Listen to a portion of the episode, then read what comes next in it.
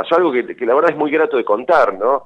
Bueno, la Escuela Granja, como vos sabés, que tiene 104, va a cumplir 105 años, eh, tiene a su edificio histórico, el edificio principal, obviamente un edificio de 105 años, eh, en algunas condiciones, particularmente lo que hace su cubierta, el techo, ¿no? Pero también los sanitarios, bueno, instalación eléctrica, etcétera, etcétera, en condiciones ya que pasan de, preocupantes a graves. Sí. Eh, el gobernador, eh, luego del acto del viernes anterior, fuimos a, pasamos un rato por la oficina del, director de la escuela, de Carlos Sánchez, y le hizo el planteo. Le escribió, yo le miraba el teléfono, en la pantallita del teléfono, le estaba, mientras el director le contaba, él le escribía a la ministra.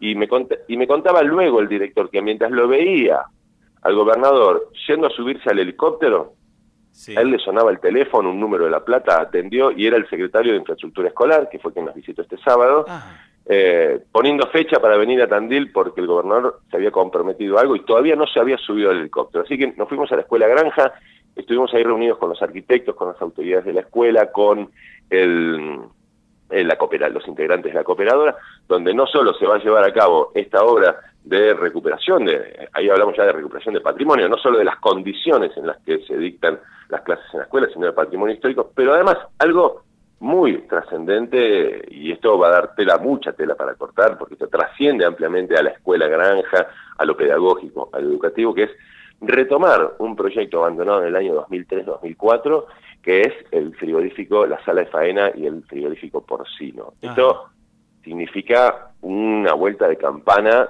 para el sector porcino, para toda la cadena porcina de nuestra ciudad y hasta te diría de nuestra región.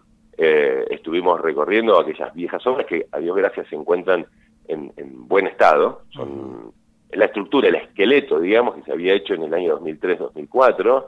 Eh, bueno, hubo transformaciones tecnológicas muy importantes en estos ya casi 20 años que pasaron desde el 2004, en lo que hace precisamente a eh, la faena eh, y la cadena de frío, etcétera, del, del, sector porcino.